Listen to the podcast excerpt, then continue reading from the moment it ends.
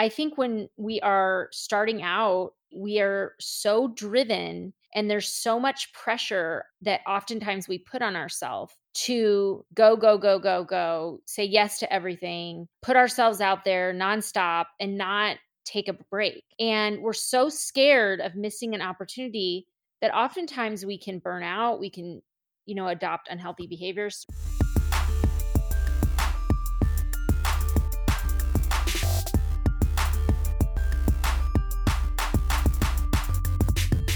Hey, and welcome to the Millennial Health Podcast. I'm Dr. Jay-Sheree Allen, a board certified family physician who's passionate about the health of my fellow millennials. I know we're booked and busy, but your first wealth is your health. So I'm taking some of my most important health messages and bringing them here to you on this podcast. My goal is to share some valuable information and draw awareness to some important health topics, but I encourage you to please consult your physician for personalized medical advice. We are joined today on the Millennial Health Podcast by one of the people who I think has become a pandemic friend. Is that a thing? totally.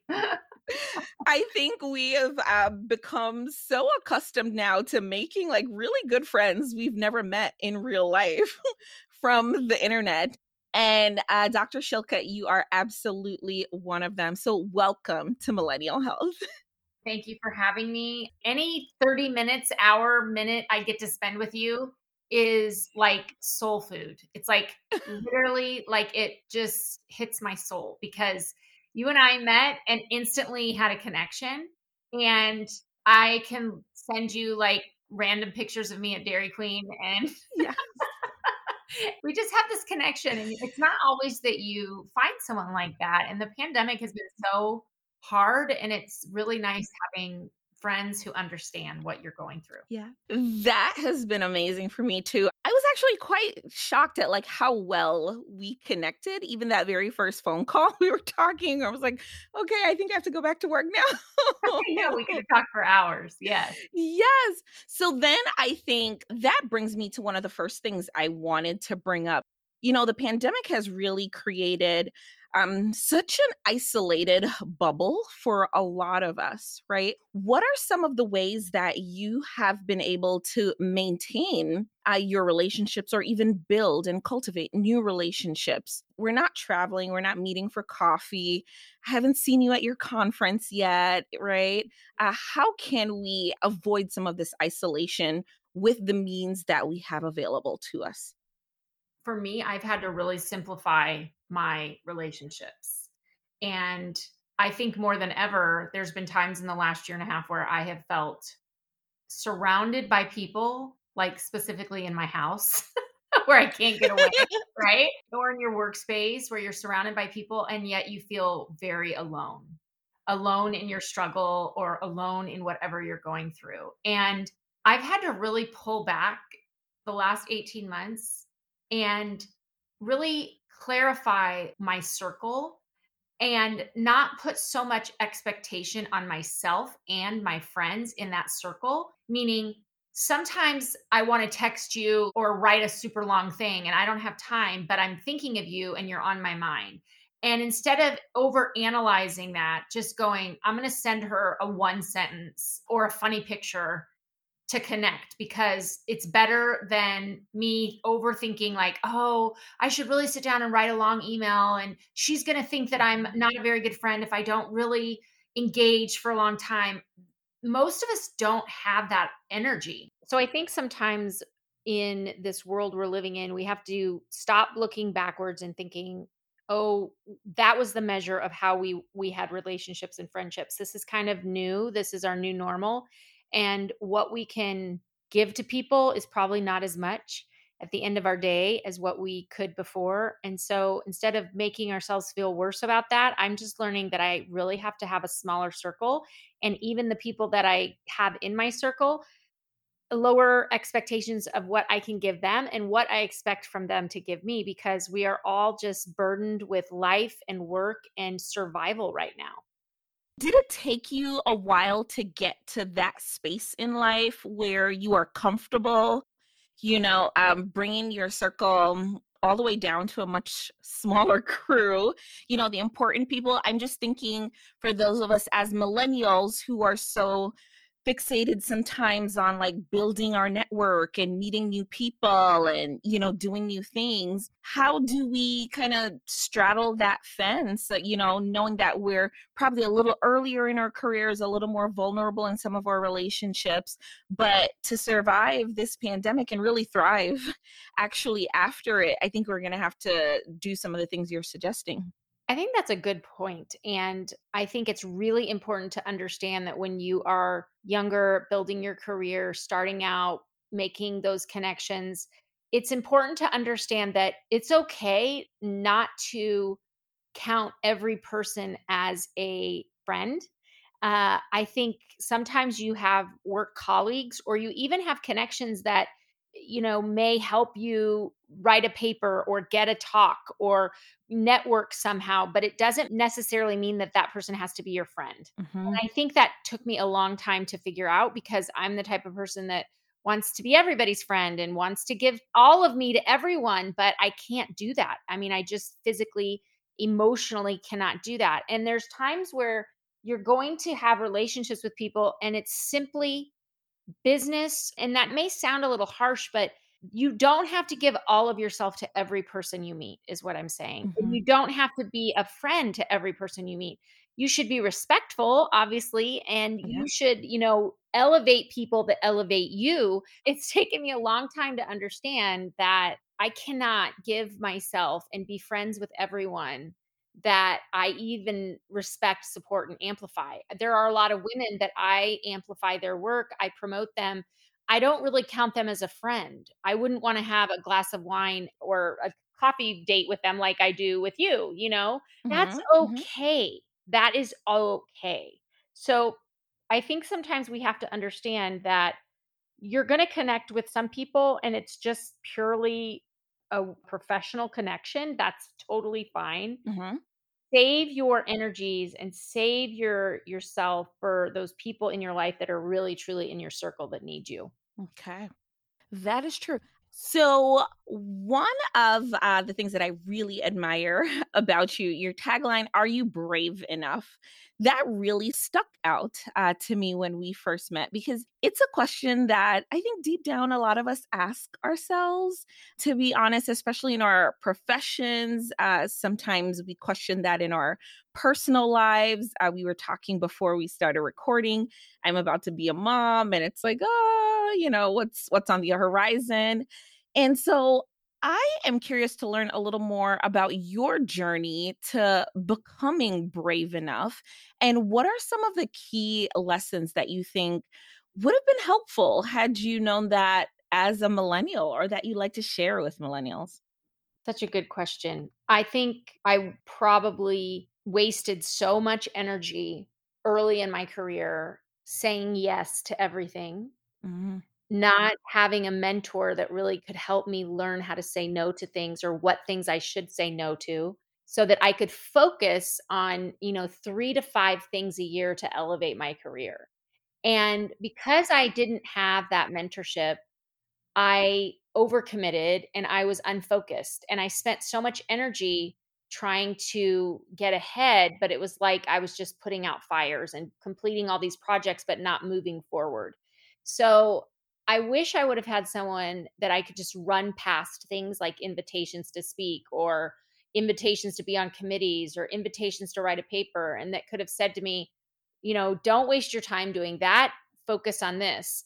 I wasted so much energy really worrying about what other people thought of me. So the reason mm-hmm. I named my company Brave Enough is because I had this inner desire to really write and blog and do a pod. I mean, all these things I'm doing now, but I wasn't brave enough for years to put my words out there or to put my voice out there. I thought, who's going to listen to me and who's going to care about some opinion of some woman that lives in the middle of, you know, Nebraska? Like, I'm not anything fancy. I'm just a doctor living in the Midwest. And I really cared what the leaders and what the people around me that were above me of their opinion of me. And so I thought, okay, I need to be brave enough. Mm-hmm. Like just enough brave, not radical crazy brave. Like publishing a blog, I think if you ask most people, they wouldn't be like, wow, that's incredible. They'd be like, oh, so you published a blog. But in my mind, it was terrifying to do that because I didn't know what other people would think of me. I didn't have the courage to really speak my voice. So that's why I called my company Brave Enough because I thought, you know, what's hard for me may not be hard for another woman, but there's mm. something that she's struggling with to find the courage to do, to find her own unique self and ambition and her own voice. And so that's where my company's name started and why I named Brave Enough because I think showing up as yourself every day is the most courageous thing you can do. It's the hardest thing to do. It's so easy to be liked more than it is to be authentic and to make everybody around you like you by hiding a part of yourself. You have inspired such a movement. I hope you know that, by the way. you oh, have. I remember uh, being online, just scrolling through my Instagram once, and a friend who you don't know at all, and I can't even think where the connection um, would be at this point. I quoted you in something that you'd said, oh. and I'm like, look at Sasha out here changing the oh, world. so. So you so truly, truly inspired a movement. From your perspective, being able to work with women from so many different vantage points, especially professionals and young professionals trying to work their way up that ladder what are uh, i would say two or three of the key things you've seen that you think would be important to highlight for millennials? And totally everyone is welcome to join your network and start getting your information directly. But i think from what you've seen what do you wish you could just like share because it's such a recurring theme? Well first i really believe in the seasons of life. And i think all of us go through different seasons. I mean, you're certainly in a season, an exciting season right now. You're become a mom. And I think when we are starting out, we are so driven and there's so much pressure that oftentimes we put on ourselves to go, go, go, go, go, say yes to everything, put ourselves out there nonstop and not take a break. And we're so scared of missing an opportunity that oftentimes we can burn out, we can, you know, adopt unhealthy behaviors. Certainly I have in my life. So I think number one, there is a season for everything. Everyone's in a, a different season of life. Sometimes I'm in a season where I am like full on hustle. You know, I'm like mm-hmm. taking out material and writing a ton and producing a ton. And then there's other, you know, months of my life where I just go into like kind of a pit for a while and i'm like exhausted and maybe i'm struggling with something in in my family or maybe my kids need me more or my spouse needs me and and it's easy for us to kind of go oh gosh i'm not doing enough. I'm not keeping up with the joneses but it is a 35 year career. Most of us work mm-hmm. 35 years. Pace yourself give yourself space and grace to go through the seasons of life and just really understand that it's it's a long journey. And then the second thing is just to understand there are people that are not going to like you. Mm-hmm. You can show up to work every day. You can be the hardest working person in your department. Whatever your craft is, you can just nail it. And someone in that area is not going to be into whatever you're into. They are not going to be a fan. And the harder you try, it may feel like the more they dislike you. Mm-hmm. And sometimes we can get feedback that is constructive and helps us become better people, but you're not going to get it from someone like that. So you have to just not let other people's negative feedback or the fact that they're not a fan distract you from your own mission. Just keep your eye on the prize because as I said, you could be Mother Teresa and someone isn't like you, you mm-hmm. know? It's just true. Mm-hmm. So just know and understand that that's just part of the working world. I uh, like to say you're not starburst. You won't be everybody's favorite. it's so true. It is so true.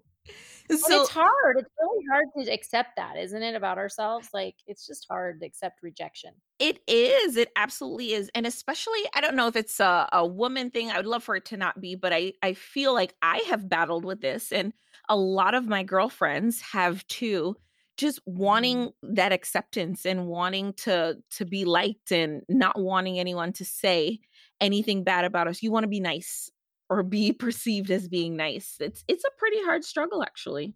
Very true very true and i definitely think it's harder for women.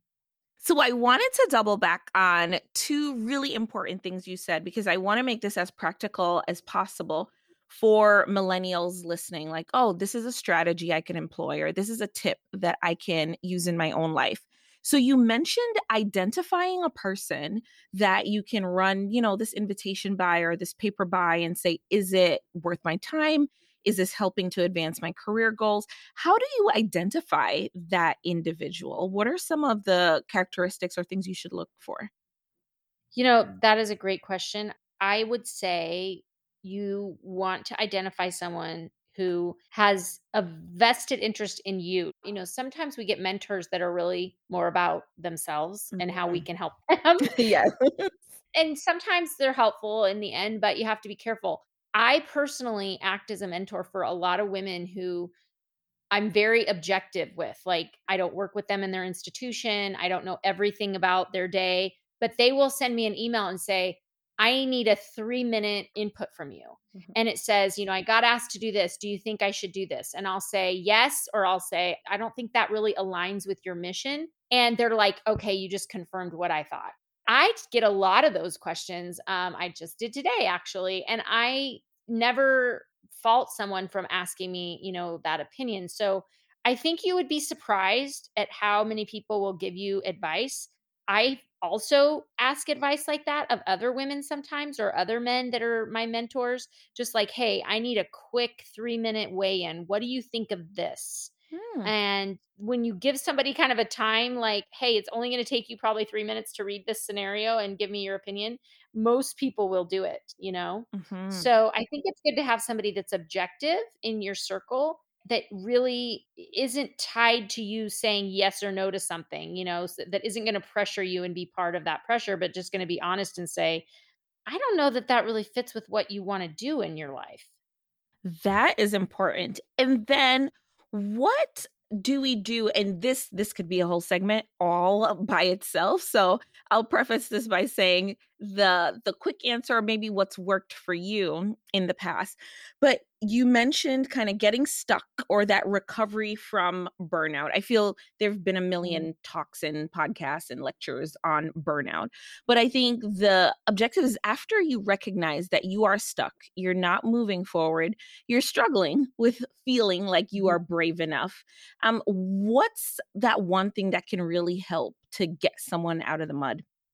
So you've got to pull back mm. and spend time alone Okay. And when people are burned out, they're typically really busy and overwhelmed and over committed. And so when you when I tell them you got to pull back, they they look at me like I have, you know, five heads. but that's exactly what you need to do because what you need to do is have some self-reflection and time alone. It doesn't heal all your problems, but it allows you to go, wait a minute, wait a minute, wait a minute. Why am I doing this or why am i in this toxic environment or why am i allowing this person to upset me or why am i spending so much energy and spinning my wheels? I just got to quit this thing or stop doing that. It allows you to have self reflection almost like you were to examine a, another person examine yourself that way and it's really really powerful. It's not isolation it's solitude mm-hmm. and solitude can be incredibly healing when you are in burnout. That is really good. You know, sometimes you'd think if you are feeling stuck, it's that you're not doing enough. Does that make sense? Mm. Like it's that uh-huh. I'm not progressing yep. at a good pace. And so the instinct is to maybe do more or try to yes. take on more. So that's quite yes. interesting that uh, your answer is to to pull back in those instances. Yes. Yes. And sometimes we find ourselves, especially, I think, at least I did early in my career, spending energy on things simply because someone told me I should. Mm. And I didn't actually love it. But I thought, well, this is the opportunity, or this is what was given to me, and this is what everybody tells me I should be doing. If you pull back, you might have some self awareness that maybe you are spending your energy doing something that's not actually your passion or mission or bringing you joy. This is, after all, millennial health. Uh, but I have been learning and growing as I recognize that health is more than just the medical conditions that we face. You know, it's about having conversations like this, it's about your well being, which I think are very important. But I always try to still emphasize that physical and um, mental health aspect. And I wanted to know your advice, especially from your perspective as a physician, uh, your advice for millennials as it pertains to their health and managing that with what we've been talking about so far being brave enough showing up right in your world being your best uh, version of yourself I feel sometimes they're just in conflict because you just need to kind of push through. So, what advice do you have for us as it regards to our physical and our mental health as we try to do the things you've encouraged us to do today? I think that we have to recognize that the human capacity is enormous, meaning you could work for 16 hours a day for a week. I mean, you really could. Mm-hmm. You you could do it. And then the next week you could go, "You know what? I'm going to work for 17 hours a day." And then the next week you could say, "You know, I'm doing okay. I could work for 16 hours a day." And it's a slippery slope. And so I think what I have learned is that I typically don't stop working until I crash. And the older I get, the more harmful the crash is for me. Mm. So I have had to set boundaries for my own health and well being. I used to get online because my kids would go to bed and I would get online and work. And now I know that I have to shut off everything at 9 p.m. I cannot look at the news. I cannot look at social media. I just have to completely shut down at 9 p.m. because my brain takes about an hour to unwind. And my instinct is just to go, go, go, go. I have to set really, really clear boundaries for my own mental health and mm. well being. And it's because, again, the harder you work, the harder the crash. So we have an immense capacity to work as high achieving people, especially when we're young.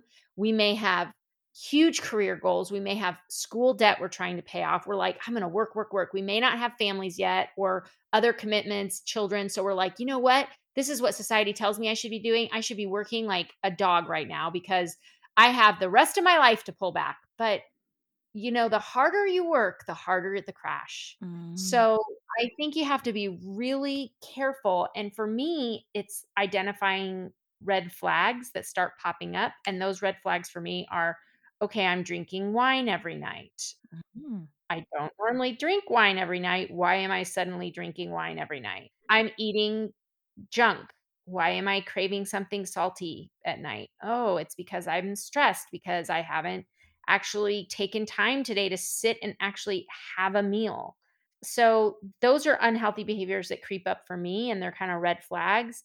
And I know that I'm about to crash. So, you know, is there anything wrong with eating chips? No. Is there anything wrong with drinking wine? No. But when it's every night and it's escalating and I'm not being healthy, then there is a problem with that. So, I think we just have to really be aware of our own, I call them red flags or whatever those unhealthy behaviors are that start creeping into your life that suddenly you're like, oh gosh, I'm about ready to burn. Thank you. That's that's a really good one. Very insightful. Well, Dr. Shillcutt, thank you so much for joining us here at Millennial Health and sharing all of these wonderful tips. Uh, I really appreciate it. And I know our audience appreciates it too. But where can they find you online so they can continue to soak up all of this good information even after listening to this podcast? Well, thank you for having me. You're such a precious friend. You can find me at Become Brave Enough. So become or become brave becomebraveenough.com. Those are my Insta handles and Facebook handles. And I have a lot of like free download materials on my website uh, specifically for professional women. So you don't have to be a physician. I have a lot of other people that follow me, and I try to really help busy women who are, you know, trying to do all the things find some boundaries. So just go to becomebraveenough.com and I have a little Friday newsletter. You can sign up and you'll get all the goodies. Thank you so much for joining me today on the Millennial Health Podcast. Though my goal is to share some valuable information and draw awareness to some important health issues, I encourage you to please consult your physician for personalized medical advice. I hope this information was beneficial to you. And if so, please subscribe to the Millennial Health Podcast and share with your friends. Please also leave us a review. If you have questions or comments, feel free to reach out on Instagram or Twitter at Dr. Jay-Sheree, D R J A Y S H E R E